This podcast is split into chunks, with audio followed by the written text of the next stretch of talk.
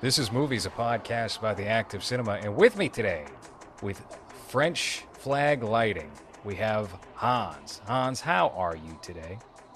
Yeah, good. I'm I'm sorry, I'm a little distracted because of the the discovery that I did a couple of minutes before we started the show. Right, you're talking uh, Senior Citizens YouTube channels. yeah.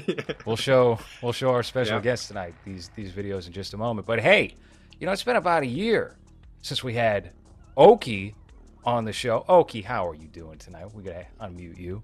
What's up? What's up? I'm very glad to be here. Uh, I love this show. So yeah, I, I'm I'm glad to have you back, and you are uh, on a roll with your YouTube documentaries. You just had a YouTube documentary drop, uh, what in the past week, right? yeah, yeah. On my uh, channel, uh, it is actually. I'm already fucking blanking on the name here. I made the fucking name. The Deadly minute. Basement of a 4chan Doomer.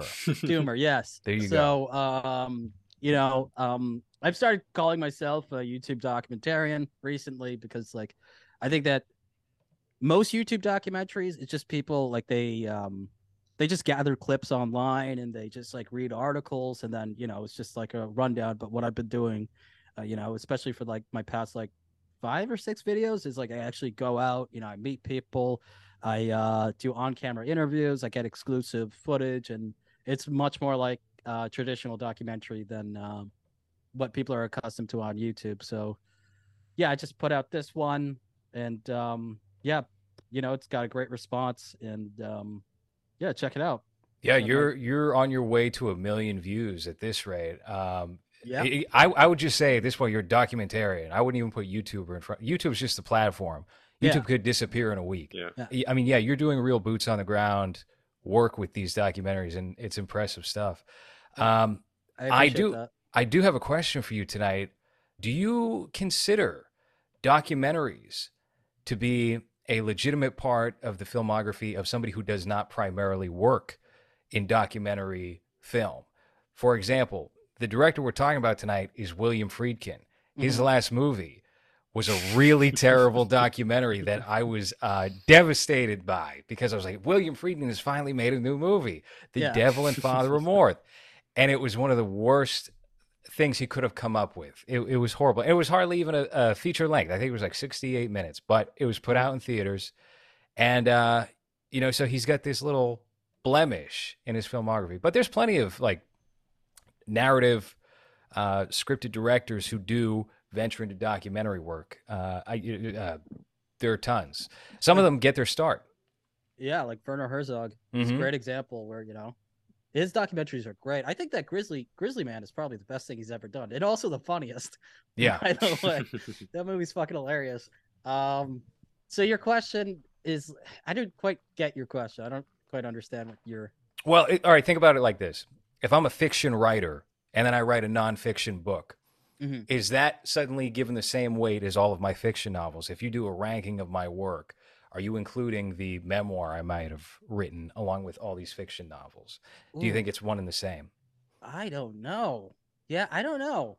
You know, if if they're primarily a fictional director, like I don't think that people look at Martin Scorsese and think like about all of his, you know, the concert. Uh, The stuff that Rolling Thunder Revue, yes. That- Yeah, they, they don't really think about like um that or like that Bob Dylan, like the four hour documentary made about Mm. Bob Dylan.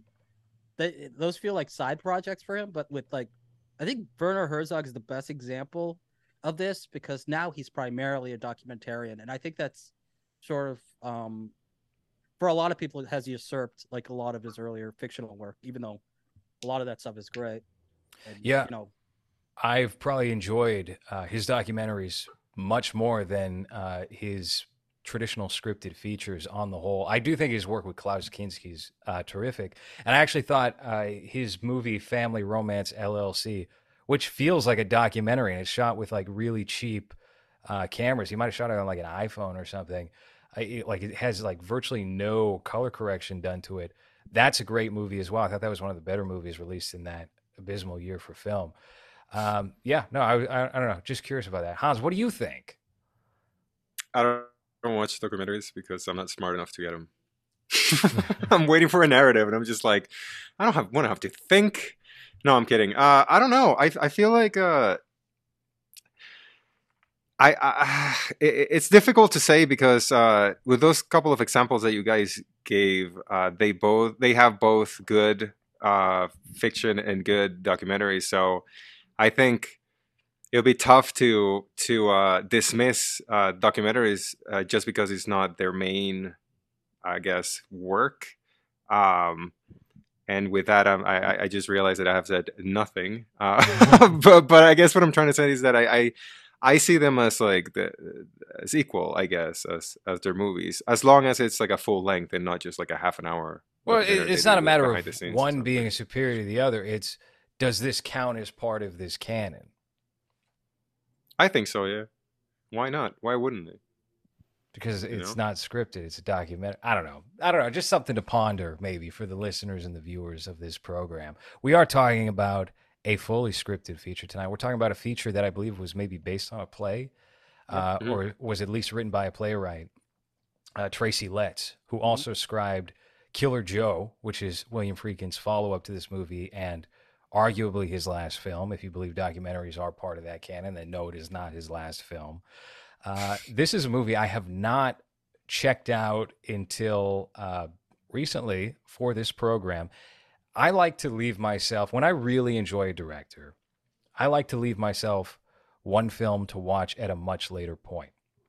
Right. So with Stanley Kubrick, I've seen all of his films except for Spartacus. I have Spartacus on my shelf over there. Haven't watched it yet. Just holding on to it. Probably not his best one to hold on to either. Um, and with William Friedkin, it has been this one. And I also just haven't been that eager to get around to putting it on. Uh, but man, did I enjoy this film when I put it on today. Um, Oki, this was your selection, and I, I, I, you know, you selected Joe the last time we had you on. That's another great film. Uh, Yeah. I can't even, I can't remember what we started. Oh, Sorcerer. Sorcerer, yeah. we started with. Sorcerer. So Yeah. we're back to William Friedkin here. Uh, what made you pick Bug? Dude, I'm not. You know, here's like the thing. You said horror movie, and like, I don't know. That was the Uh, first thing that came to my mind because I don't, I don't know how much I'm like into horror as a genre. To be completely honest, like I really appreciate like the filmmaking aspects of horror, um, and it's it's oh it's like when I see something technically really well done, I you know that's something that um obviously I really enjoy, but there's something like um a disconnect for me with most horror um because i just i don't get i don't find it scary. I just find it impressive.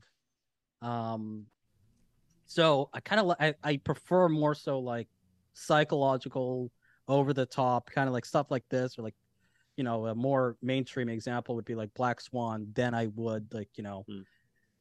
a more traditional like you know like a slasher movie or something. So this was I, I don't know. This was the first thing that came to my mind. I was like, and I've been meaning to get like at least someone to watch this for the longest time because I love I love this movie. I love how fucking over the top it gets. Yeah. you know, especially near the end. Um, so yeah, that's that's kind of it. It's just it's just crazy. It's a I- fucking intense, insane movie. I think the, the biggest problem about horror, especially with people that have been around the internet for, for years, is that, well, I was watching uh, cartel beheading videos when I was like 14. Yeah. So anything worse than, you're not going to find anything worse than that in a horror movie or, or anything that's that realistic that would actually scare you. So, yeah, I, I completely get where you're coming from when it comes to horror. I, I like it more when it's goofy or when it doesn't take itself seriously. And unfortunately, nothing that I've watched recently has been that. Uh, other than what is it, Terrifier, Terrorizer? I keep messing up that name. Oh, I gotta watch Uh. Terrifier. Yeah, uh, but that's that's one of the issues that I have with modern horror is that uh, A24 kind of ruined that genre a little bit because some people believe that it has to be slow and it has to, you know, no no jump scare or anything anything that might create a reaction from you. It's more like, well, look at how uncomfortable you're gonna feel after we're staring at this wall and this ugly person for three minutes. You know. I can't wait uh, for and them to do that to that Friday the Thirteenth series that Yeah. they're doing for Peacock. Yeah, that sounds horrible. What a prequel, right? Yeah, by Bryan Where I- Fuller. Yeah, we're gonna see a mentally handicapped child shot very beautifully. You're gonna see his his blisters and his gross face in in eight in 4K. Beautiful. Yeah, that doesn't sound appealing to me at all. Uh, but I agree with you uh, when it comes to horror that it's it's very difficult to connect with the scare factor of it if you've been around the internet for a couple of years. Oh yeah, for sure. And you know, here's the thing about that I um yeah. So there are so many horror movies that come out these days, especially within the past couple of years because I think that it's like low investment and then high reward because they you could you could have a theatrical release for horror movies. You know, the t- teenagers will go see it mm. in droves, right? And it could be made for like uh, 2 million to 3 million dollars. But then they're they all feel the fucking same. Like mm. all of them feel the same, and they all have the same pattern and the same um, like I don't know. It feels like uh, it's written by the same person every single time. I think the only one recently was that, like Barbarian felt a little like it felt a lot different than what I usually see uh, coming out. Um, and then there was something else that I forget about. Um, but yeah, for the most part, it just it just feels like the same movie over and over. Barbarian has been the I guess shining example for for horror so far this year. That one has gotten uh, tons of good reviews. Everybody seems to love that movie except for Hans. Yeah, um, oh, really? yeah. Wait, we're covering it. it. Yeah. We're, well, we're covering it next week, so we shouldn't delve okay. too deep into All that. Right. But go, yeah, go ahead anyway, Hans. Go, rant. It's just, uh, I I hate when a movie it's going somewhere and then it just turns dumb so that the story can happen. Uh-huh. Uh, well, this movie shouldn't have happened. Within the first two minutes, you're just like, bitch, just go. And then yeah. she stays, and you're just like, all right. So she's dumb. We're setting that up that she's dumb, but she's not. And then she is. And then the, I feel like it just flip flops whenever the movie needs it to and I hate that. I hate when when everything that happens needs the main character or the other characters to do something really stupid or to have a, a, decision or make a decision that no one with a thinking brain would do, and that's what puts them in peril or in you know in danger. And I just also I, I didn't like the design of the of the monster. It was very Hills Have Eyes but not as creepy and that mm. came out what 20 years ago the remake? yeah i mean my, my my only problem with barbarian um aside from it kind of becoming more of like a generic horror film toward the third act yeah. was that monster feeling more like uh like something you'd find on mad tv you know I thought, I, that's that, that was my perception of it i was kind of like hmm okay but like i didn't really have any real qualms about that movie I, I thought it was probably one of the for a year where all of the horror movies are getting 90% on Rotten Tomatoes. People are really gassing up these films that are mediocre.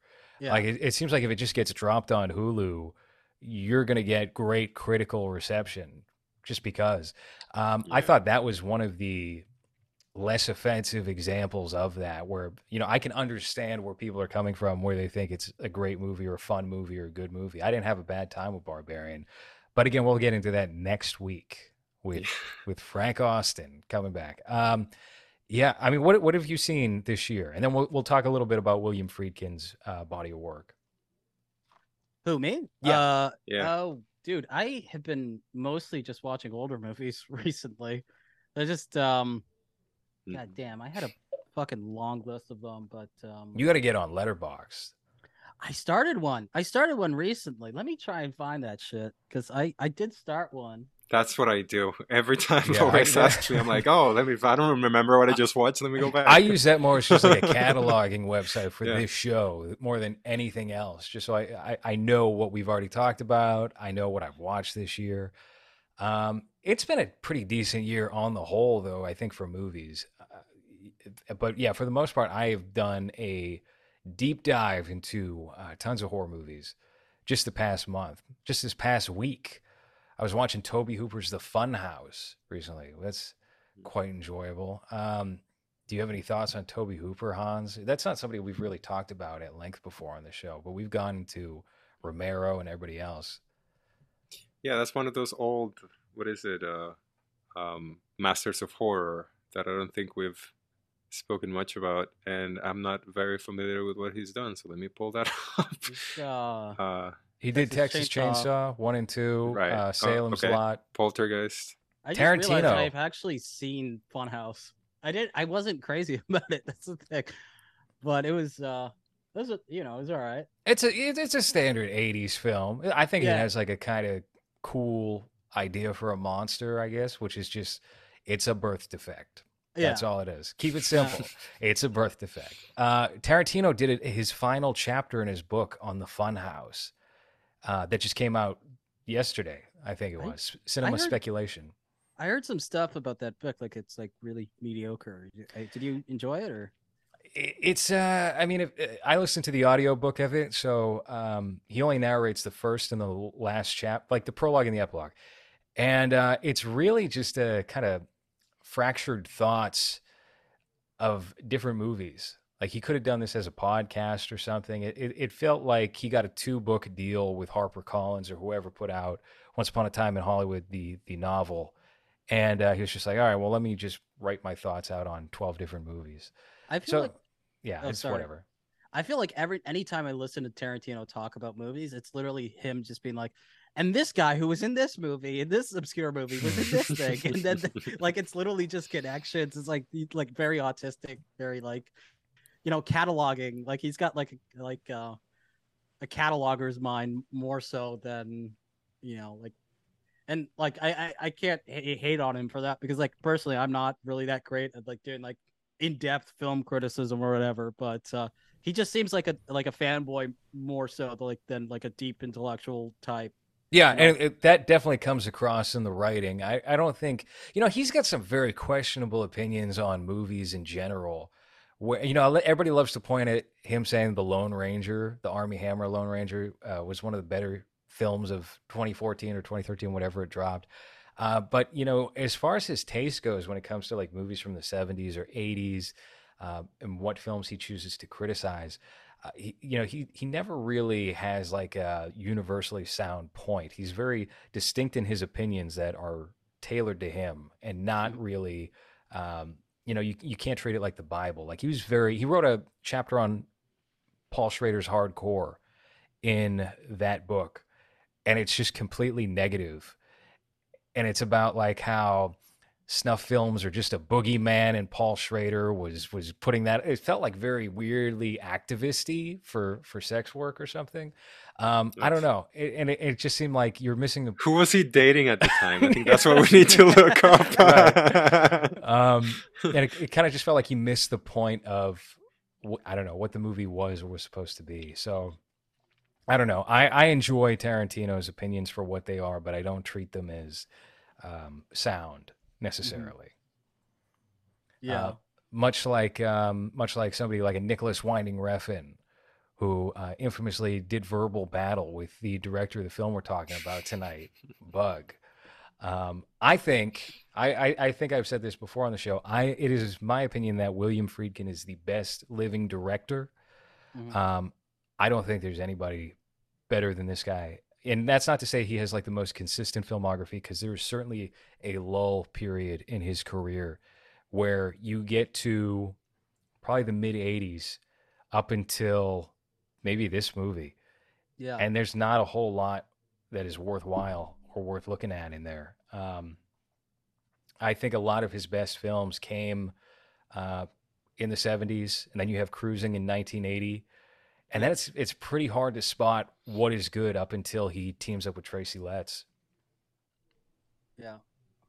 Blue Chips is pretty good. I actually hear that one is good. I haven't. I Yeah. haven't- yeah. I I haven't not watched it though. He made like think- is, is Blue Chips the football movie or no, basketball. oh it's That's with Nick basketball Nolte, movie. right? Oh yeah, okay. Nick Nolte playing the coach, Yeah. breaking the rules so that you know, so that his players get He's like um motivated by the screaming white guy. no. It's, I should tell got some, Shaq in it. like YouTube video or something talking about it. Like talking about they were talking about like college sports and like oh yeah, Nick Nolte's character in that movie like he decides to like start paying the the players under the table or something. That's I like think it was it was Shaq's first movie, if I'm not mistaken. He's Oh, very really? young and and lean. You know that that uh, famous acting career, Shaquille O'Neal. yeah. Uh, I was a big fan of Steel when I was a kid, the the Superman spinoff movie. So Uh, he had a very illustrious '90s film career between that and what was it, Kazam? Kazam, yeah.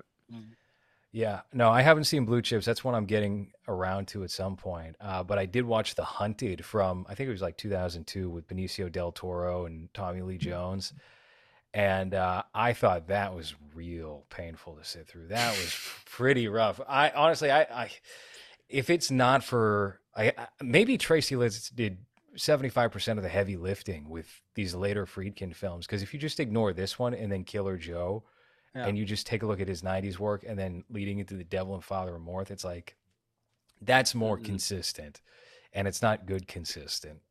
I mean, Is it's not only that that. the- It's, it's, oh, wait, no, sorry. Go No, on. go, go. Is So- is that the?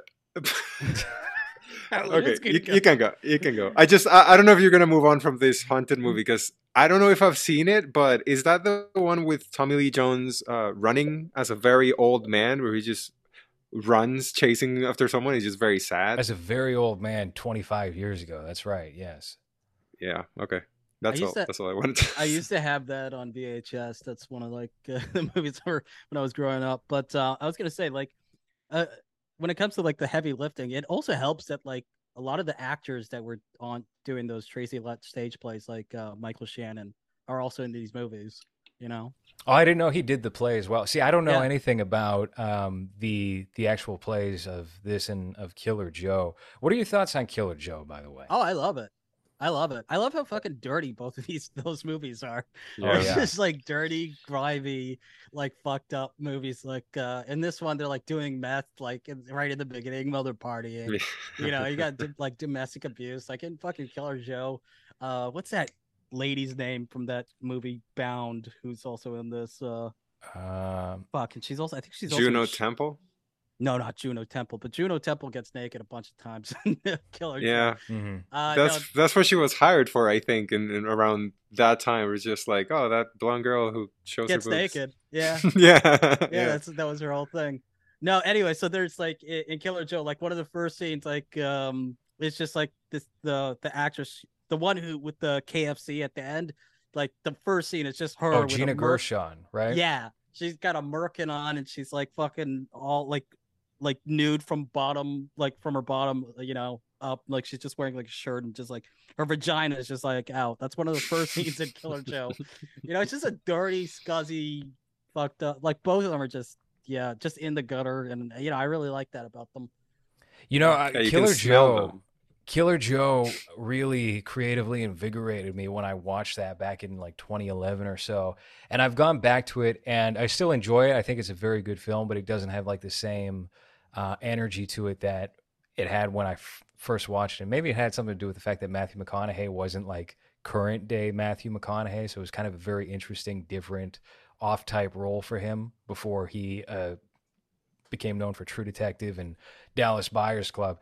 I think this movie Bug might be better than that. Um, oh yeah, I agree. Yeah, it is Uh, much more stripped down, and they do something with this film in that, you know, much like a stage play, it, it's set in one location, but they make that location interesting uh period Mhm. more and more periodically throughout the film as Michael Shannon's character gets more comfortable there and or rather less comfortable there and starts losing his mind yeah. uh, more and more and like the tinfoil just all the tinfoil everywhere it was it was uh very visually interestingly done or a way to handle a single location film Did you notice from the beginning of the movie, like uh I think it's the first scene, you hear the black helicopter like Mhm. going around. Like it's like it's a constant thing throughout the whole movie that there's like you know the conspiracy of like the black helicopters following people.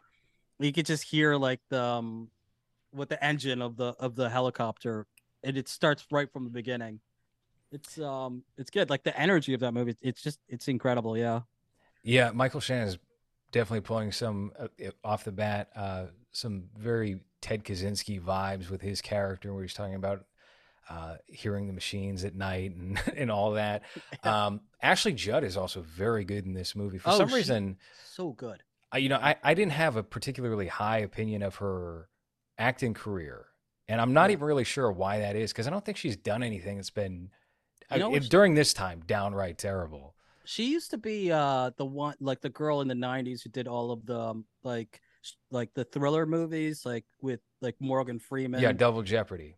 and like Oh that no, no, would like uh, that was Tommy Lee Jones. She did uh, Yeah. what was it? Along Came a Spider or something? Kiss the yeah, Girls. yeah. But then she did like like a string of them. Like that was Mhm. what she was known for. is She was like she played the cop or the lawyer. The you know I don't take shit. Yeah, you better get out of my way. I don't take shit. Mhm. Like that was her whole fucking characteristic in like the '90s. You know, um, and then but she's so fucking phenomenal. I was so surprised. Like the first time I watched this, how fucking good she is. Like she I don't know how even someone taps into that. Like it felt so fucking real.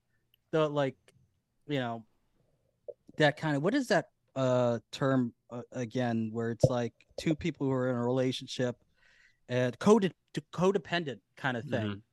Where she's like screaming at the friend when she's trying, like the friend's trying to help her. It's like this is the only good thing in my life. You know, you know, yeah, don't fuck she got it that. up. She got that autistic penis once and drove her crazy. Yeah. Yeah. What did he say? He says, uh, "I pick up, I pick up on things, and he makes people uncomfortable." And then he says, "I haven't been to bed with a woman for a long time, but I think I could go to bed with you." And she's like, "Okay." And from then on, you know, they become this uh, inseparable couple of very unstable people. Yeah. They, I, th- you know, he's got a great line uh, as well that I think I posted to the Facebook group, uh, where she's like, uh, "So, are you into Oh, women? Are you, you know, she's she's trying to question him about his history. Uh, the line is, "Are you a homo? I'm not anything really. I'm done with that." That was Michael Shannon's uh, response to that. His character is so feels so authentically mentally ill.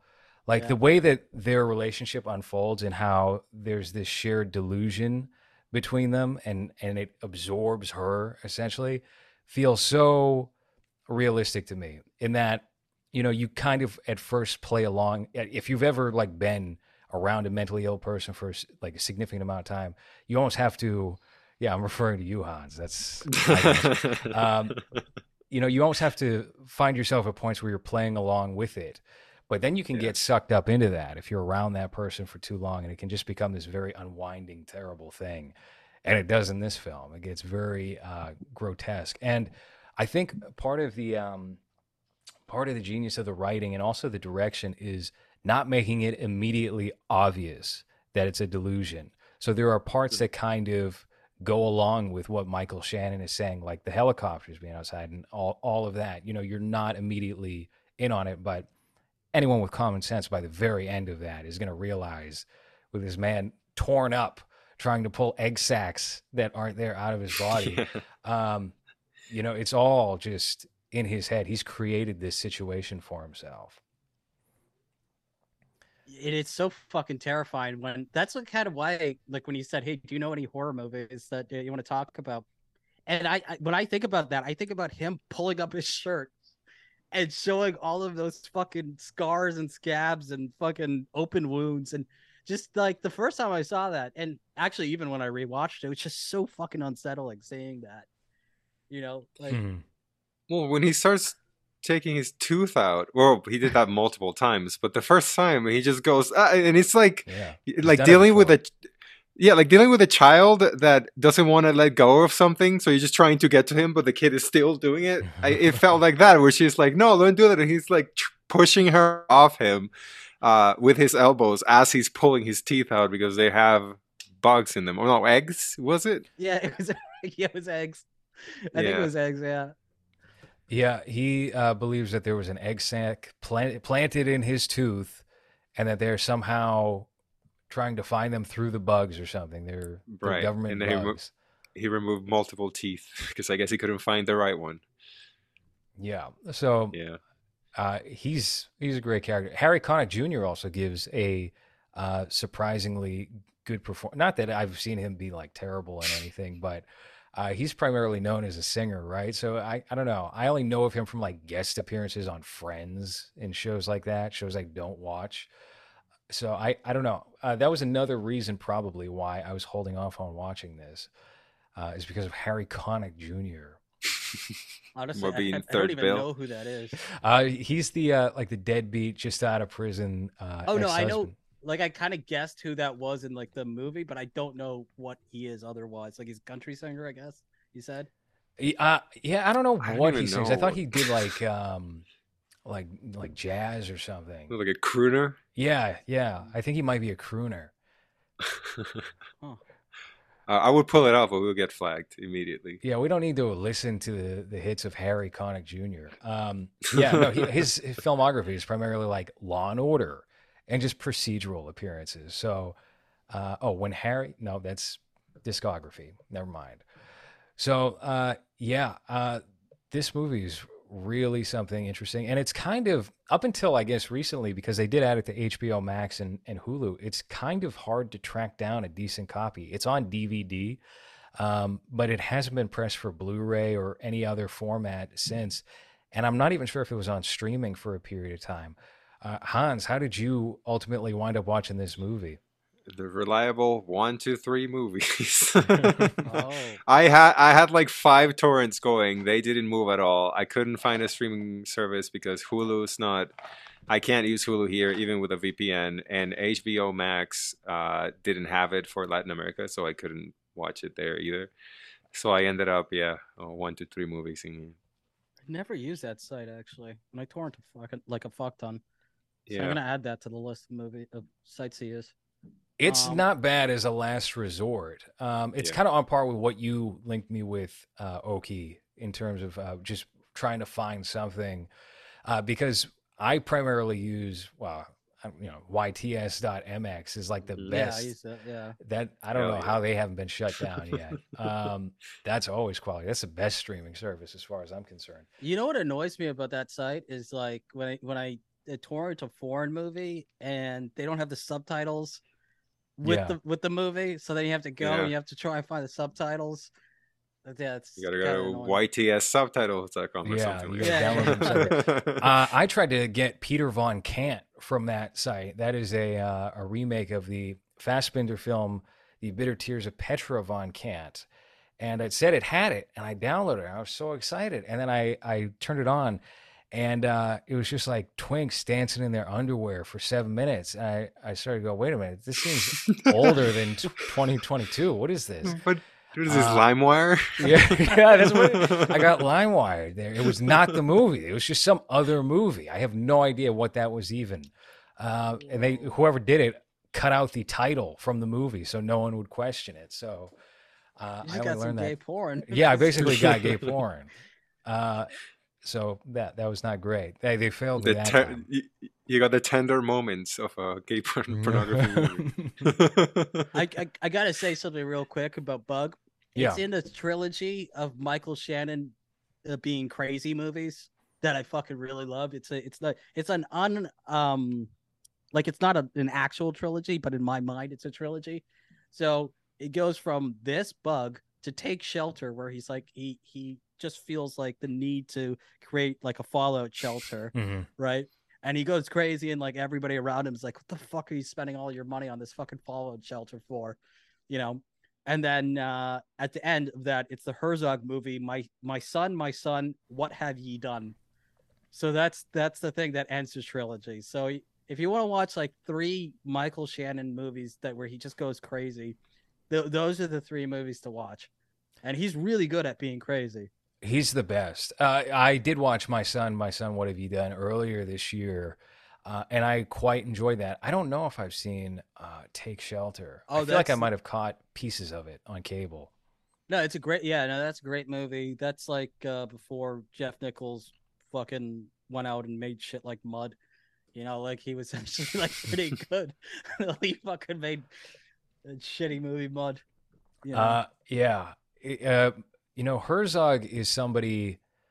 You know, he he's. I've done kind of a, a dive into his earlier work uh, this year, and he has been rising the charts for me as one of my uh, favorite directors that I've just recently gotten into.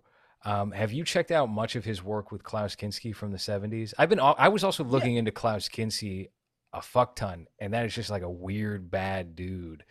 Uh, Oh, Klaus God. Kinski. There was like there's stories from the set where it's like you know oh I have to pull a gun on uh Klinsky so he doesn't leave and like oh Mm. he's like being really abusive and stuff, but at the same time I feel like a lot of it is uh I don't know how much I can trust it. It's probably just like lore mythomaniac kind of like lore making kind of stuff.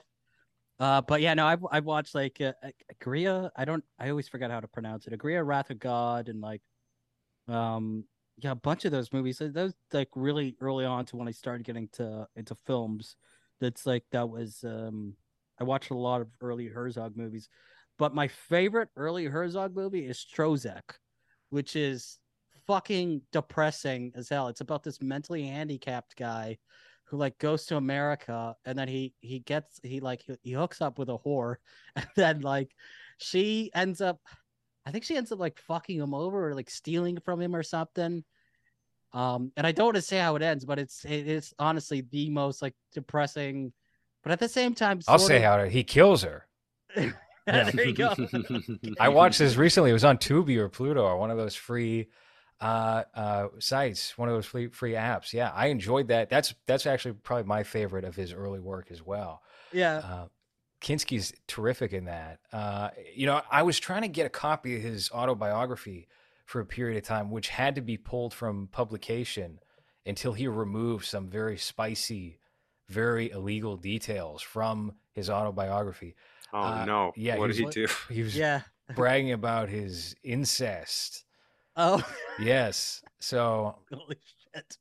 That he's he's not a good guy, or he wasn't a good guy. He died like ninety two or ninety three. I'm not breaking any news here, uh, but if you are to believe any of that, and according to Werner Herzog, he thought half the autobiography was lies. This guy was pure theater, loved to uh, paint a picture of himself that was not true. But um, some family members have since come out and said, "Yep, I had sex with my dad."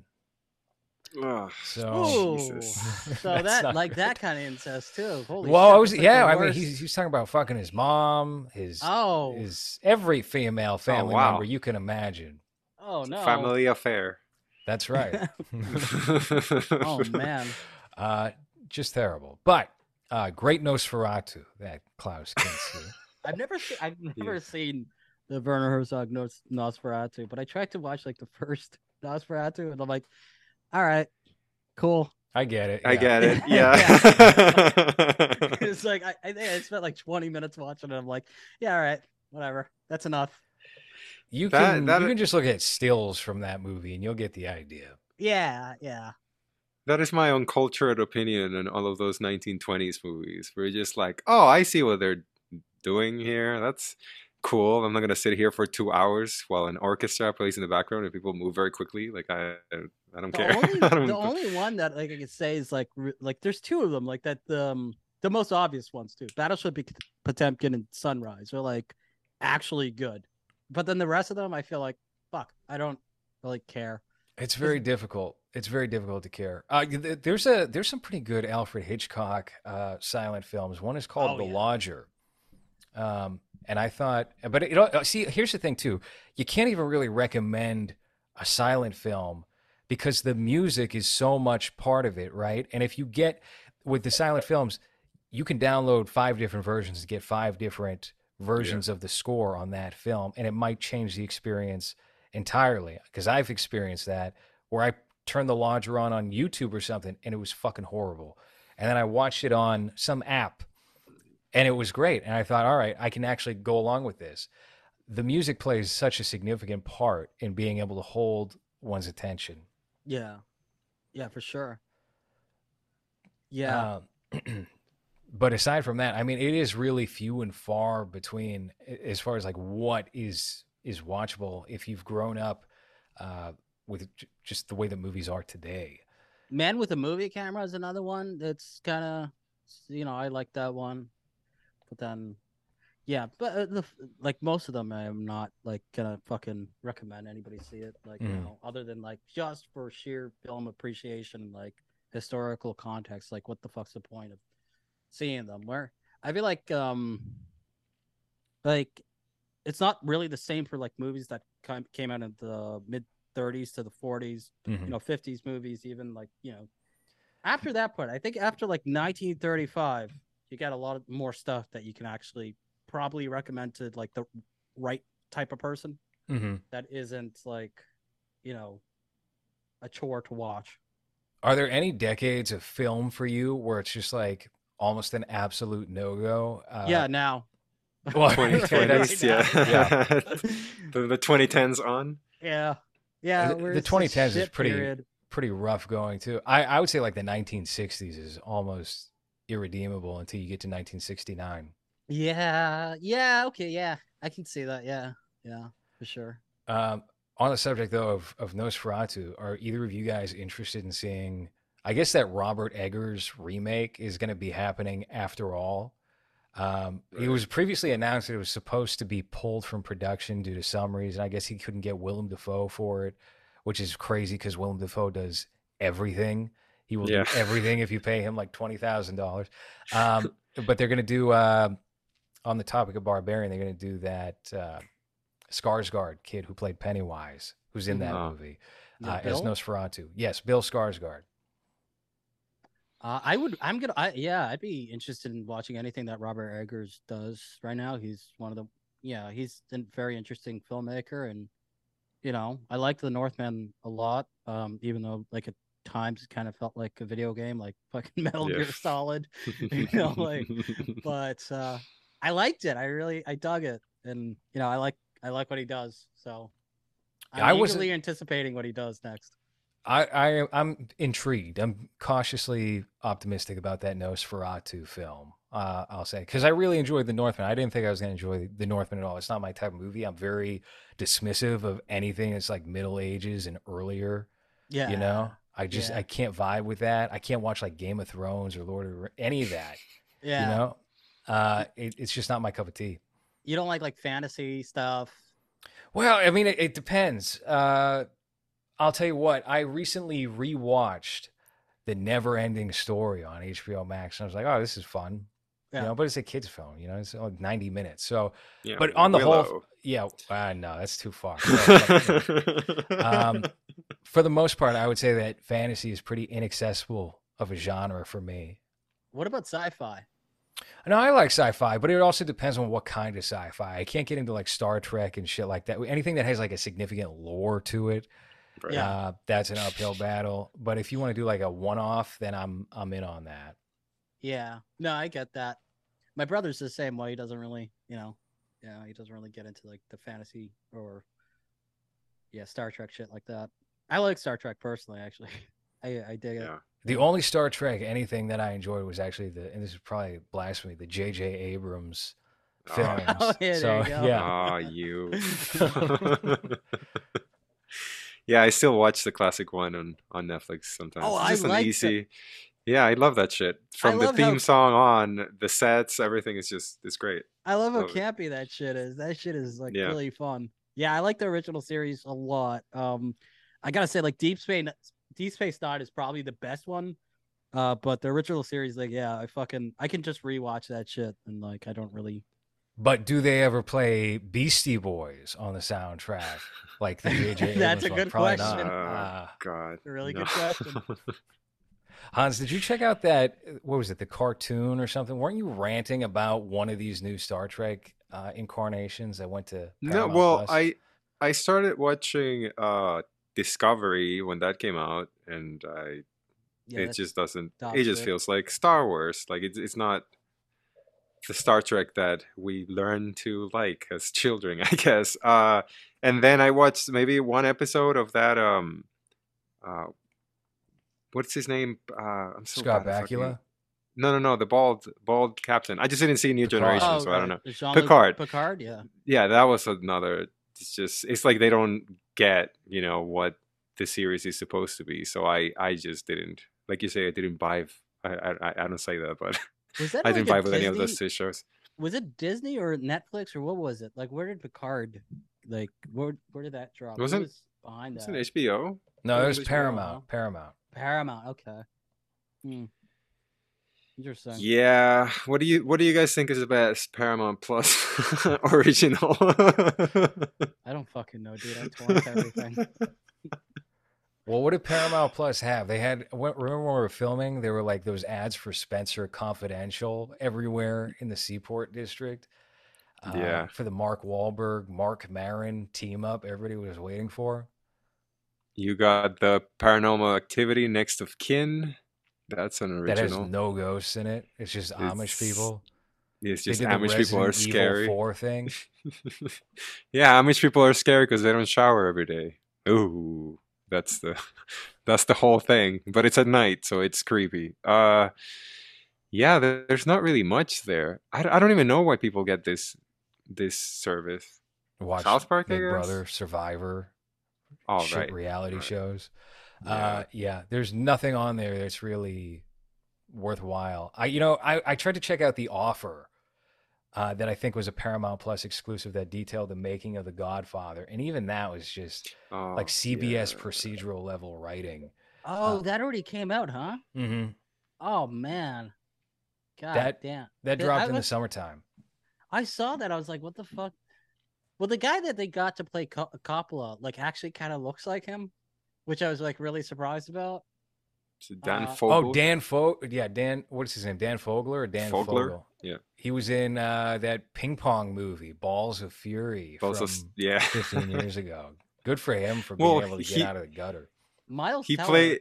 Oh no, God, he- yeah, Yeah, he plays the Jack Black when they can't afford Jack Black. Mhm.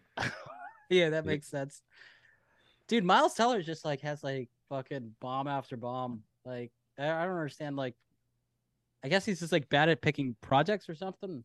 Yeah, his career, I think, would be over if it wasn't for that Top Gun movie being like the biggest thing of the year. Yeah, that's true. And if they didn't hold it, uh, you know, if that had come out back in, I think it was originally slated for 2020. If it just dropped in 2020, Miles Teller would be washed up right now. Like Too Old to Die Young, I think was the first misstep, even though uh, that creative pairing should have been awesome. Um, did not perform well. Wasn't even my cup of tea, and I love Refn. Yeah, Mhm. And then just everything that has happened since, it's like very poor decision making uh, as far as these acting roles go. But it's like uh, Whiplash was so fucking amazing. When like when I saw that, I saw that in theaters like three times. mhm. I was so Yeah. like entranced by that movie. Like it's so fucking good. And then I don't know, Damien Chazelle, like he he did La La Land. I don't even know what he's doing now. He did that like astronaut movie.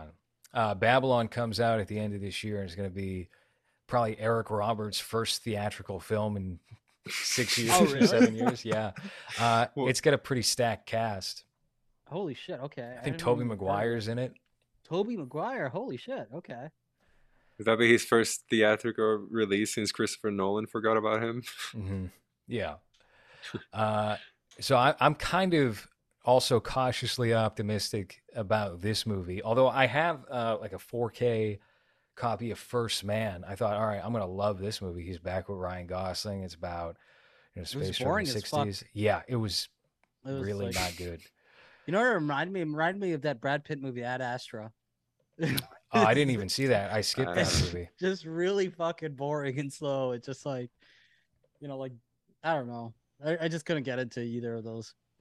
I kept confusing that movie you just referenced with the uh, Claire Denis Robert Pattinson space movie, which I don't Oh yeah, uh, yeah. No, I haven't even seen that movie. That's uh, by So- that uh that director, the woman who uh made.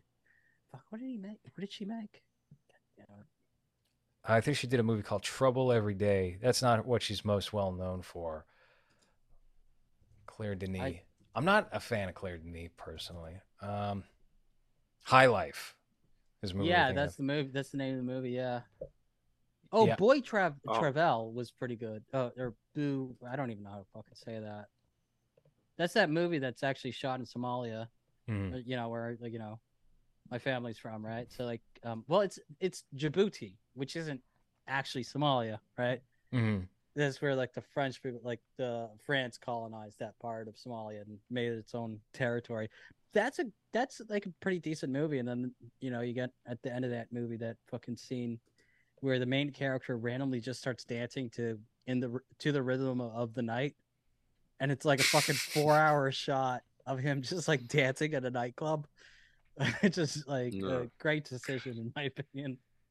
Uh, that's a very like David Lynch, Twin Peaks: The Return kind of move to just like linger on somebody who's sweeping the floor for six minutes. Yeah, yeah.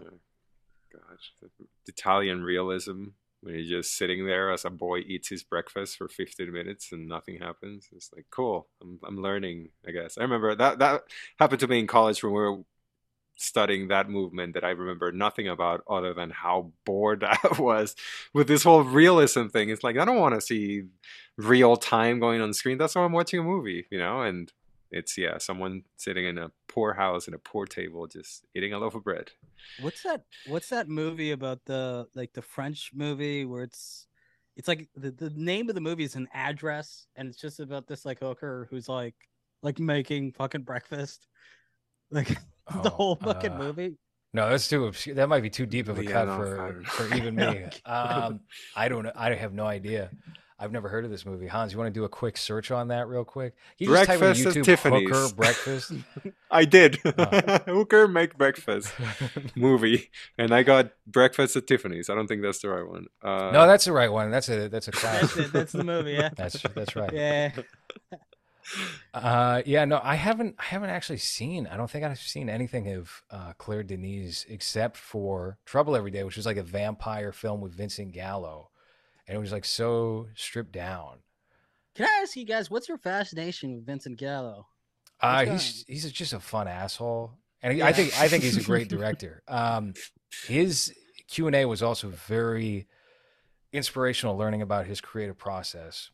Yeah, you went to that, huh? Yes, Like I did. I met I met our mutual pal Kino of the Kino Corner, which Hell is how he introduces himself. Hi, I'm Kino of the Kino Corner. Not I'm Peter. I'm Yeah. Isaac, or what, what, whatever his real name he goes by is. He's got multiple names. Um, yeah, that was a fun time. That was interesting. I saw quite a few familiar faces in that crowd, and yeah, just learning about how he views art and also like New York in the 1980s and his relationship with Andy Warhol and uh, Basquiat and all these like classic figures of of late 20th century New York was extremely interesting. But I can't get into detail because there were NDAs signed. So, Mm, Um, yeah, mm, yeah.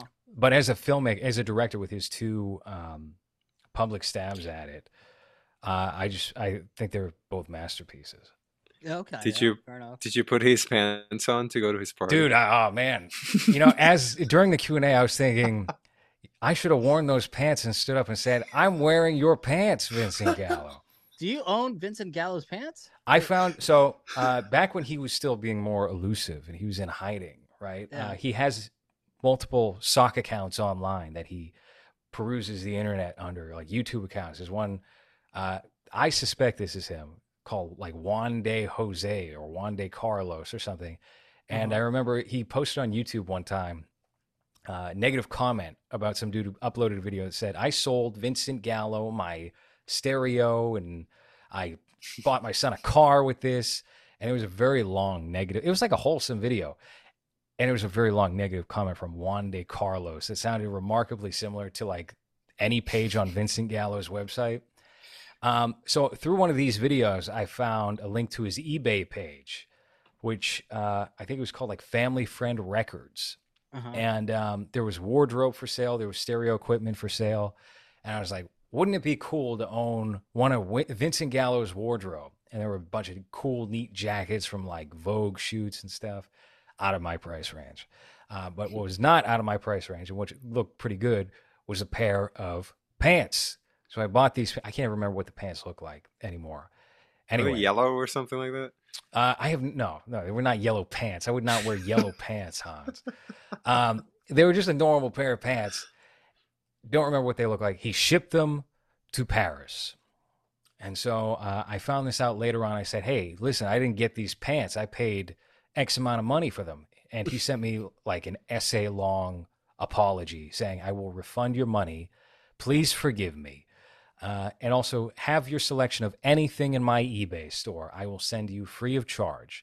and That's so I really picked it- nice, actually. That was great customer service, right? Yeah. So I went with a different pair of pants. They were blue corduroy bell bottoms from 2003. And uh, I got those. And it turns out Vincent Gallo and I are the same size of pants. So, Oh, here you go. yes. Oh man, I would love to see a picture of you on the streets of New York wearing corduroy bell. There, there's probably a picture on my Instagram. I've worn them out before. So, but no, I did not wear those to the Q and A. That was a real big missed opportunity. Yeah. Do you, yeah. you- Remember you these? Still have, you, you still have them around, or Oh yeah, I, I only bought these like a year and a half ago. These are brand Okay, spanking yeah. new pants. Um, yeah. So that's a story. I'm gonna you- be honest. I'm not. I'm not that crazy about Vincent Gallo's movies. I, I know you're saying they're masterpieces. I just don't. I guess I don't just don't see it. I, I- Mhm. Yeah. there's like kind of I a feel- disconnect for me. Like when I watch his movies, especially like the Brown Bunny's the one with uh, what's her name? Big tits. What's her name? Again. Chloe. Chloe Sevigny. Uh, Christina No, no. Ricci is the one Christina Ricci. Yeah, some- yeah. some Which big one was um? naturals. No, no. So the Brown Bunnies were with the blowjob scene with. Mhm. with Yep. uh, and then the other one is with uh, Christina Ricci, where he like kind of like kidnaps her and stuff. To me, it's like I don't know. I just couldn't really get into it, but I should probably try again because it's been it's been a few years since I watched uh both of those movies. So I think Buffalo 66 is um a superior film. I mean, they're very different, but Buffalo 66 I think is just kind of extremely rewatchable and I love Ben Gazzara's performance in that movie. Um that guy's So, great. yeah, he's excellent in everything.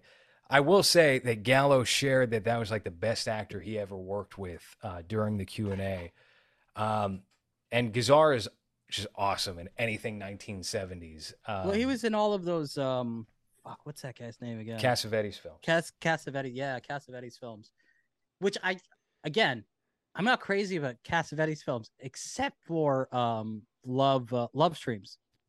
That's like what my favorite- really? Yeah, and then other than what's uh Mickey and Nicky or whatever it's called. What is it Uh, called? again? Mikey and Nicky is uh, an Elaine May, Elaine May film that Oh, he and Peter not- Falk starred in. So like yeah, every other Cassavetes film, like even like Women Under the Influence, I feel like the performance just doesn't feel like a and I like an actual legit mentally ill person. It just feels like someone who's like, oh, this is probably how a mentally ill person acts. So Yeah. she just just starts doing like she starts bashing her head and like acting like a fucking retard, but it doesn't really actually work. Mhm. and it's like it feels the same way like we're like Nicolas Cage like playing a drunk where it doesn't actually work like when he um you know You play always- Vampire's Kiss. no uh, not not in Vampire's Kiss but in uh Leaving Las Vegas where he's playing a drunk where Oh, it doesn't actually feel like a drunk so like in, in Woman Under the Influence it just it just feels like false but you know I've seen that movie and I think the soundtrack for that movie is great actually I've I've um I have that in one of my videos actually the soundtrack I paid money to get that soundtrack from the composer's Bo website. Harwood. Yeah, he just died recently. He died a couple of days ago. really Yeah, I Oh, was okay. trying to um, acquire a song from Love Streams actually, and I never got an email back, and it's probably because he was in a coffin. hmm. God No. there So, go. No I internet. hate when that happens. Um, but yeah, no, uh, no 5G in the casket. no. Um, Love Streams is a weird one to to actually be a fan of. That's not one that's frequently mentioned. What is it you like about Love? That's my second favorite after Husbands. I think it's just um compared to most of his films, it's just the most um I guess the most competent one, if Mhm. that's the right way to describe it.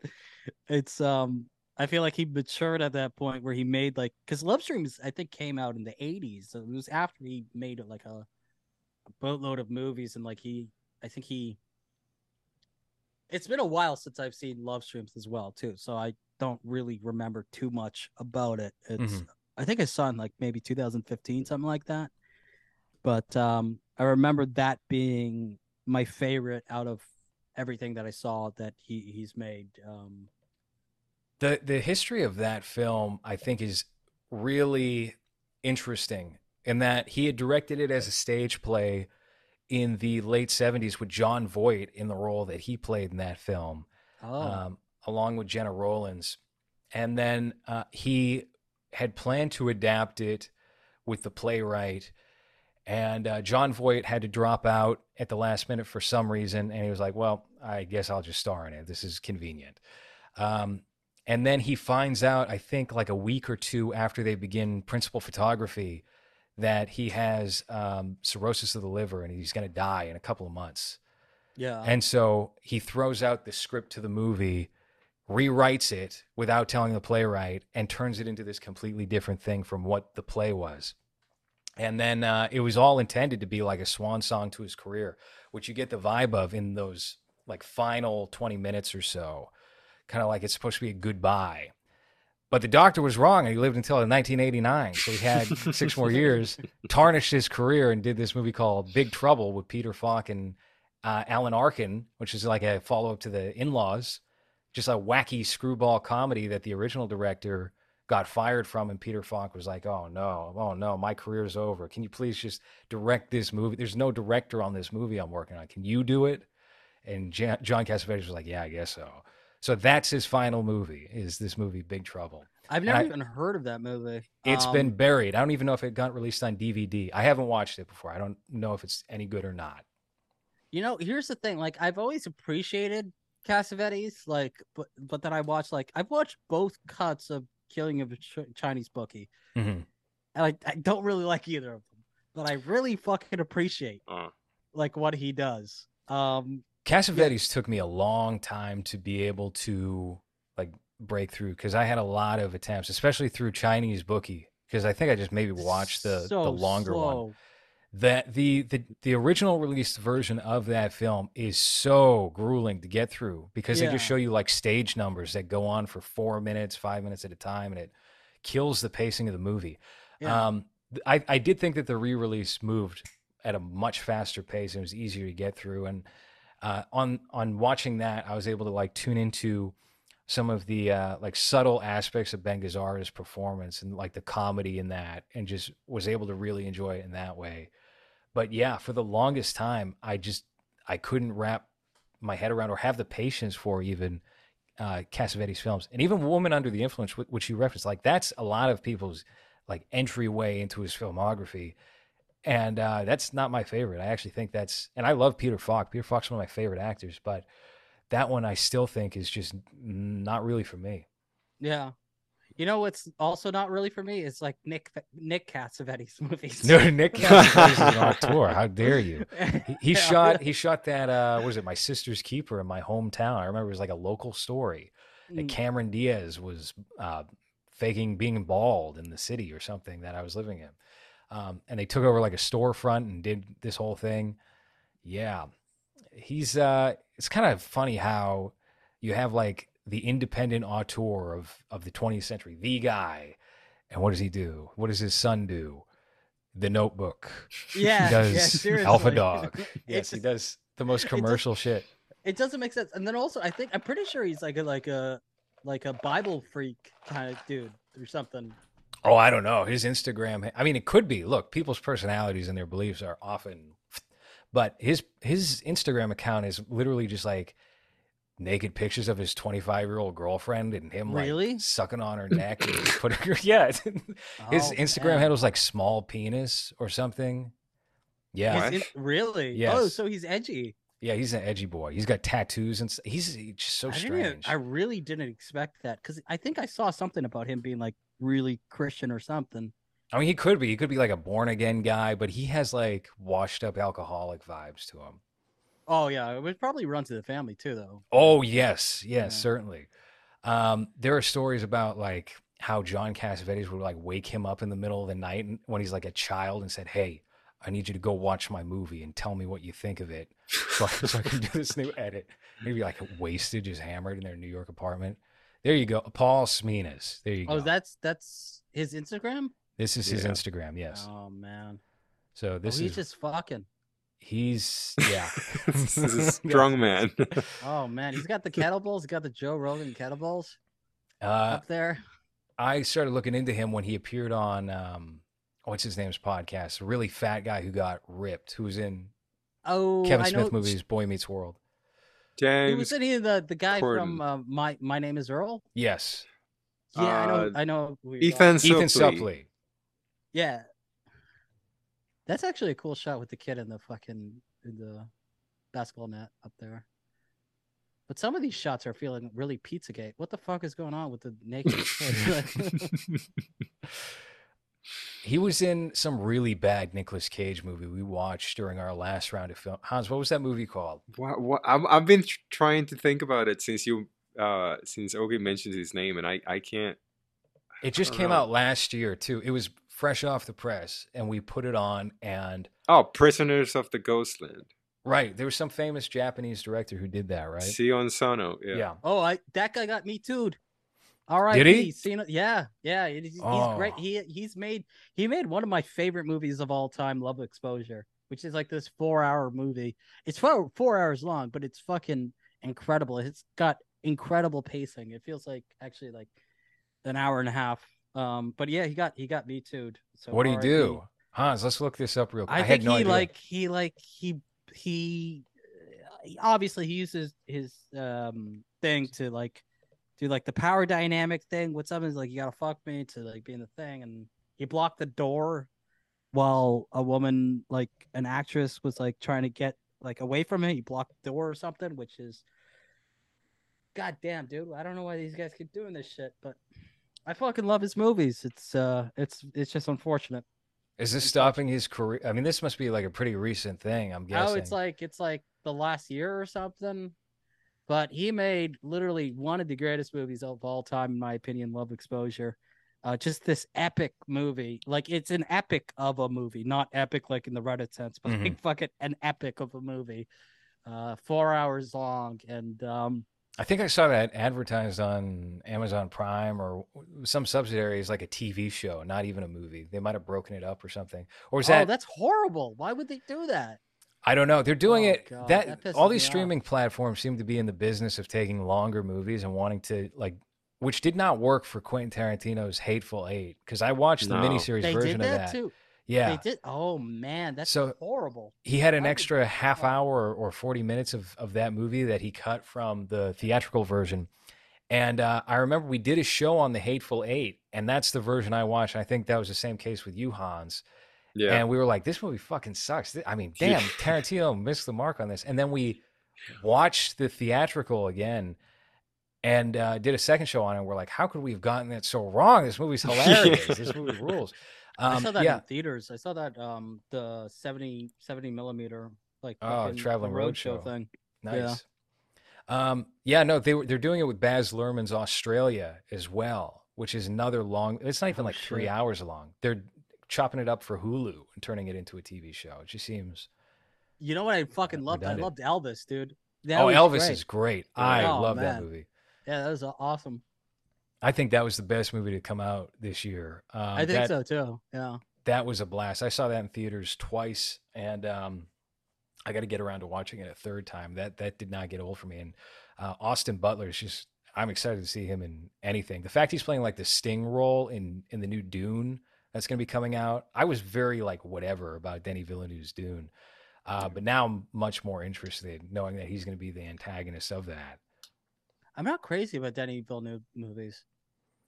Yeah, I think he's somebody who's way more hit and miss than people like to give him credit Yeah. for. Well, yeah, people like. Well, I fucking watched Incendies and I thought it was fucking terrible.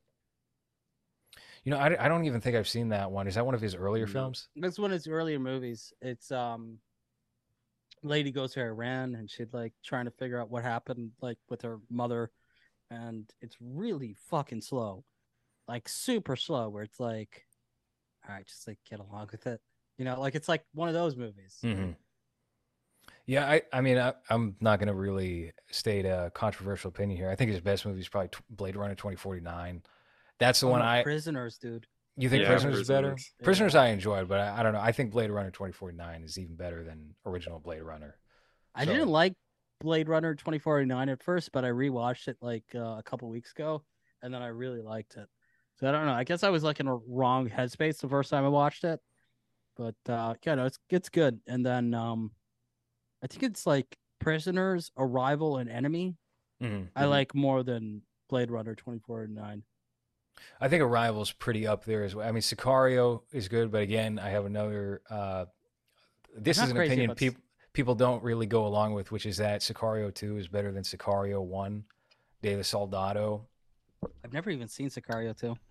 Never seen either. It it kind of I don't know. It does like a very old school thing of like taking the principal characters from that first movie and kind of just ignoring a lot of like their traits and even the linear nature. It takes place before the first Sicario movie, and there are major character inconsistencies, at least with Benicio del Toro's character, and uh, it's much more of like a just like a very hardcore action film by comparison, and I like that more than this. Oh, can you believe this is happening? Wow, uh, Emilia Clarke whining, or was it Emilia Clarke, or was it some other woman? I, I think it was John Krasinski's no, wife. You know, it's Emily Blunt. Am- Em- yeah, yeah. Wow. No. Emilia Clarke is from Game of Thrones. That's right. Yeah, she played Laura so Croft. so Sicario two is to Sicario one what uh, the Sam of Fall Axe is to Burn Notice. Yes, and it has the burn notice guy in it, and he's great. So Nice. That might be something to cover for this show. Uh, okay, what do you think is William Friedkin's best movie? Since Oh, this is a show on Bug Yeah, The French Connection by far. by far. I don't. Yeah. hmm. I don't know if I agree with that. Uh, I would You put really? that maybe. Come on. I think that's like fourth in line for me. Oh man, really? Yeah, I think. Uh, look, I'm going to be uh, again. Uh, I'm, I'm going to be boring with this opinion. I think The Exorcist is by far his best. Um, Okay. I think that's just classic film of all time. Uh, and then probably it might be just Sorcerer. Sorcerer is great. Yeah, I, Sorcerer would be my second one. Yeah. French Uh, Connection's definitely top four or five. I mean, if I'm thinking about it logically, I think French Connection's much better made film than Cruising, but I enjoy Cruising more than the French Connection. Really? It's funnier. Yeah. It's funnier. Yeah. Oh man, I don't really think like I think like it's almost like with cruising, it's almost like um like a curiosity thing. Like you kind of check it out. It's like okay, I watch cruising. Where like French Connection's like fucking just super solid. Yeah, I, then- I, I agree that it is like uh, French Connection's is just American classic, like universally adored. Yeah. But um, I don't know. I think Cruising's just got more character to it. I like, I don't know. I like how seedy Cruising is. By You like Yeah, gay Pacino. I or love fake- gay Pacino. Fake Pacino gay who- Pacino. I don't think he's fake gay. I think he's gay gay, and he just doesn't Yeah. realize it until the end of the movie. Mm. Uh, Yeah, it's one of his best a- performances. Still very early, but he yeah goes all in, and it was before he became you know what we know him as now, which is very sad. That's a good double bill to watch uh, with um what's that Sidney Lumet movie where like Pacino robs a bank? Uh, Dog Day Afternoon. Mm. Like he robs a bank to get his um his his girlfriend or boyfriend's like transition. Like that's the whole reason he gets the, he wants to get the funds for his transition, his like sex operation. Yeah. Uh, did you ever see the dog, the documentary on the on the real guy who did that? No, I haven't. That's a that's a pretty worthwhile documentary from about ten years ago, and that guy is just so peculiar, and it was interesting to see him after he was released and old and talking about all these things. Um, yeah, I mean, I I also uh, this wouldn't really be your cup of tea. I watched another Chris Sarandon film. Chris Sarandon plays Al Pacino's trans girlfriend who's going to get the sex change in that movie. Fright Night, Hans, maybe that might be more up your alley. Fright Night. What do you what do you think about Fright Night? I've never seen it. You've never Wait, seen which Fright Night? Which Fright Night? No. Uh, there's a movie called Fright Night from the 1980s. because I, I was looking into Roddy McDowall's home movies because he's got his home movies uploaded to YouTube from like all these big celebrity parties from the 19 like, there's no sound at all but Roddy McDowell was this uh, classic classic British actor for those who don't know or maybe he was Welsh Well, this is the we know Hans is showing the Fright Night that Yes. I'm thinking of. I don't Yeah. think this is what you're talking about. no this is this is the movie It is. Yeah. Oh, you're talking about this movie. the vampire that we Yeah. see here with the the very Italian looking man there was a uh, guy, that guy right there with the X on his. He did gay porn. oh yeah Evil Ed did gay porn that's right Yeah, that's what he went on to do after he did. After he, uh, Also a good double feature with cruising. yeah. Yeah. And that was his career afterwards. He just did. He did gay porn during the '90s. Uh, but what were you gonna say? Sorry. I know Chris Sarandon, the vampire of this movie, plays Al Pacino's uh, love interest in Dog Day Afternoon. So, just a little fun trivia fact. I forget what I, I was did not know about. right that. I didn't before even realize that. There you go. Oh, there you go. Yeah. Holy shit. Well, that's the girl. I've never seen Dog Day After. that's the one that's supposed to become a girl. Yeah. No, dude, that's a great movie too. Like it's Sidney Sidney Lumet is probably one of my favorite directors of all time. I think Yeah, He's he's, just- terrific. he's just so fucking good. Him, Brian De Palma, William Friedkin, Martin Scorsese. Um, God damn it, there's a few others. Oh, um, Sion Sono now. Yeah. After he got canceled. yeah. Once he got canceled, he became my favorite. You know, I was just I, I just picked up from Tarantino's book that De Palma was supposed to helm Taxi Driver originally. And It was going to be Jeff Bridges as Travis Bickle. That would Oh. be. God, I, I want to see that Mm. too, though. yeah. I think that would have been Seventies Jeff Bridges. Jeff Bridges would have been a very boring Travis Bickle by comparison. I think. I, don't- I mean, you know, he's good in um, ah, what was that Michael Cimino film? Michael Cimino's first movie. Damn, I think it was Thunderbolt and Lightfoot with Clint Eastwood. He's very good in that. That's all I've seen him in in the 1970s. Jeff Bridges. Do you like Um, Michael Cimino after um fuck, what was that movie? What was the one that was like Deer the most uh Heaven's Gate? Like yeah, that's the, the notorious bomb, right? Heaven's Gate. Heaven's Gate is blamed with like killing New 70s. Hollywood. Yeah. Yeah. Yeah. Uh, I would have to go back to that. I did not. Uh, I couldn't get on board with Heaven's Gate. It was a little too arduous in watching that. It seemed very long too. But then he made like a kung fu movie afterwards, right? No, he made Year Yeah, of the your Dragon. favorite. that's that's uh, a cop movie about how Chinatown was taking over parts of Little Italy uh, oh, okay. in the So it's not I thought it was a kung fu movie. I've never seen it. No, that would ma- probably make it even more interesting. Um, no, it's it's a terrific film, uh, but uh, Hans was not a fan. Uh, No. then people still vent to this day. I just got an Instagram comment saying "Ha- the only time Hans was ever wrong on this show, which is already a crazy sentence to start writing, Accurate uh, yeah. uh, is on Year of the Dragon. Uh, but Michael Cimino's work after that movie, I wouldn't say that it's bad, but it's definitely not what uh, he was doing in the 1970s. I think Year of the Dragon is like his last hurrah. It's like a good epilogue to his actual career. And he does a movie called Desperate Hours, with Mickey Rourke in 1990, I want to say it was, and Anthony Hopkins is also in that. And that's kind of just like a generic thriller for the time. And then he did one with Woody Harrelson, which is like a Native American crime drama where he's trying to escort this Native American teen killer to The Sun um, Chaser. Yeah, Sun Chaser to a reservation. It has a horrendous poster. Let me show you. It does. It's a very 90s poster. There oh my go. god. Yeah. Holy shit. oh, this one's not better. Wow. Nope, that's even worse. Um, not great. Yep, that first one's probably the best. And I watched this for the first time only recently, so I've, I believe I've now seen all of Michael Cimino's films. And uh, this is maybe not a good movie, but it's better than I thought it would be. It's very 90s. They loved Native Americans in the 90s. You couldn't go a What's that- that, single what's year that without movie, a Native American Thunder blockbuster. What's that Thunder? Th- Thunderbolt and Lightfoot. Foot. Yeah, that's his first one. Fuck that! Like there was like a mystery, like Tropic Thunder. no mystery thriller thriller movie in the nineties. Uh, god damn it! I'll I'll look it up. Yeah, just yeah, just keep talking. Uh, Jungle to Jungle. Thunderheart, dude, Thunderheart. with Val Kilmer. I've You've never never, seen seen. I'm not. I go out of my way to avoid Val Kilmer usually. No, I, I haven't seen Thunderheart. It's a me good take look. movie. It's actually a, it's it's actually a really like solid fucking like mystery thriller thriller What uh, is- western movie. Thunderheart. It's It's another- from does he- 1992. Does he play a native? No, he plays a he plays like an FBI agent, and Oh. like there's some some dispute over water or some shit. I forget. Because he But- plays a native now. After he's cancer, he looks like an old Oh. Native American lady. See, I Oh, thought he oh, died in, in in Top Gun, in the Top Gun movie. So I thought he was dead.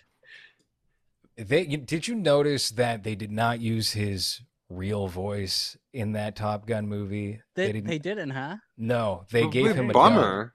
I didn't even know that. Well, just a bummer. It would have been. It would have ruined it for people. Sure, maybe. I'll be your wing, or what? What is it line? I'll be your tail. That's horrible. That's Mhm. very depressing. Yeah, I noticed that in the theater because I saw the Val documentary that went to Amazon Prime that I think Jack Kilmer uh, shot or directed or something, his son.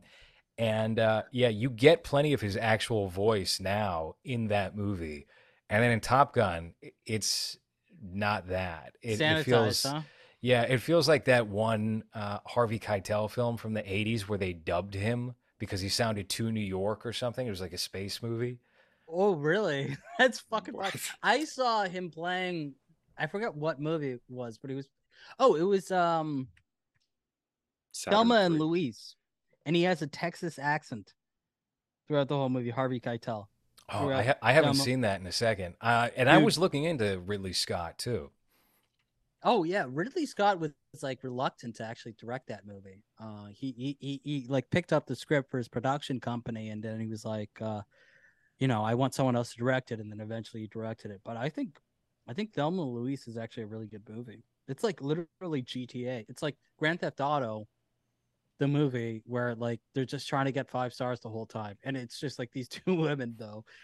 One of them almost gets raped, then um I forget if it was Thelma or Louise who shoots the rapist. And then mm-hmm. after that, they just progressively do more crimes until they do that famous shot of them jumping off the cliff with the fucking car.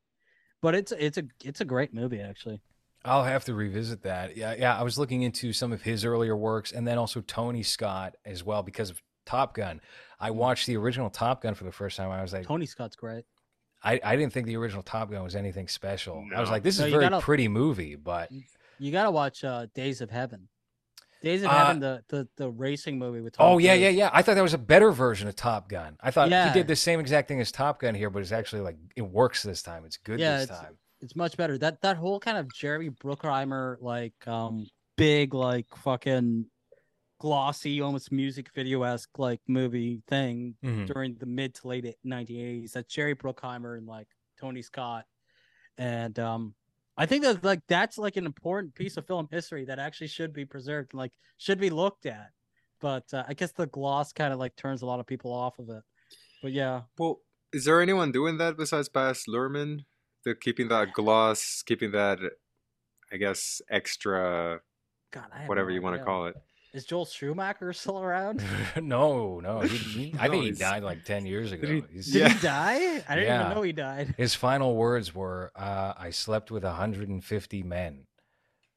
I'm, I I'm fairly believe it. certain that was that was it. So, uh, no, it's just it's Baz Surrounded by his loving family on his deathbed, and he's like, "Yep, I thought you were gonna say he was surrounded by all 150 men as he passed away.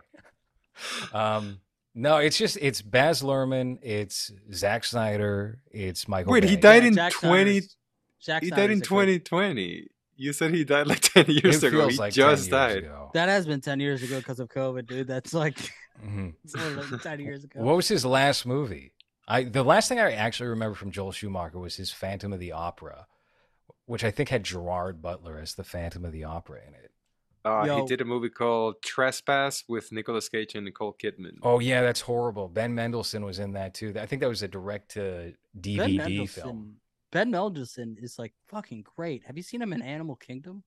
Yes, Animal Kingdom is maybe his best performance. uh, Yeah, I think his whole history is very interesting too because he was a teen actor who was Yeah. addicted to heroin and he completely oh, fell he off. fuck- yeah, he played, dude. He, him, and fucking, and also that other movie, the guy, the Jesse James movie, uh, the guy who made that also made another movie with Brad Pitt, uh, where it's like a bunch of criminals or whatever, and like Ben Killing them softly. killing them softly. Ben Mendelsohn's great as like a fucking like dirty, like he would have like worked perfectly in like Killer Joe or or Bug. Like he's just like got this like dirty kind of like feel to him.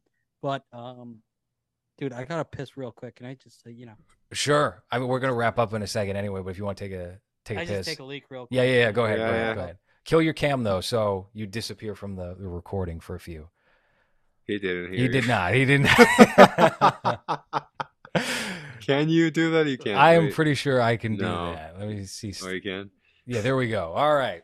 Yeah. So, uh, let's let- we'll we'll get into uh, Ben Mendelsohn a little bit more when he gets back. Um, yeah, I I didn't really have that much to say about Bug. I enjoyed it.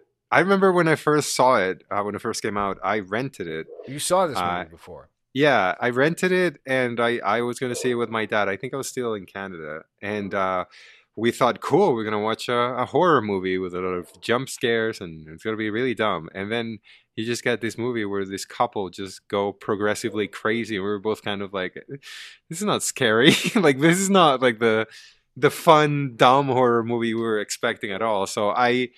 I remember not enjoying it as much as I did this time, uh, where I was in you know clearer mind and, and not expecting what this movie isn't, because it's it's a horror movie, but on the, I guess in the non-horror way, where it's more realistic than than what you expect. I guess. No, you were expecting what? Evil Dead Two in a motel.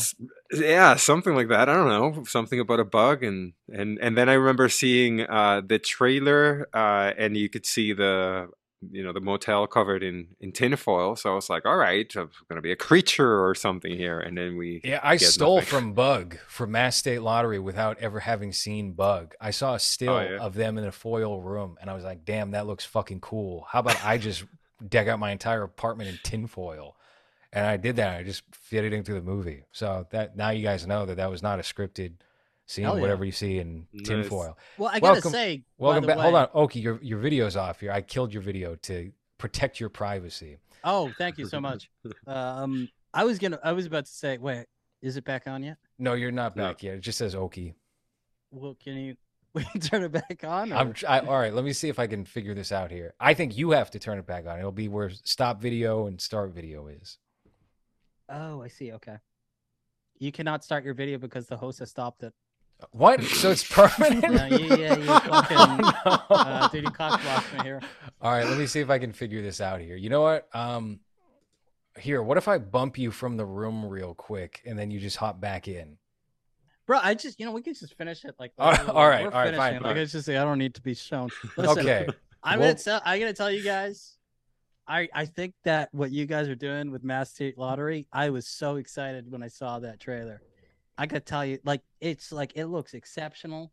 Thank you. Like the fucking acting, like even Hans just like saying like, "Oh, you waited for me." Like that character. I want to see that. the what that classic char- line. Oh, you I want to see for what me." that character is. I think that the- was that scene was one of the most nerve wracking scenes that I had to shoot because we were inside of a mall and I have stage fright, and it was all about ignoring everyone and just walking. But for whatever reason, I, I, I struggled a bunch with with that scene as we were shooting it.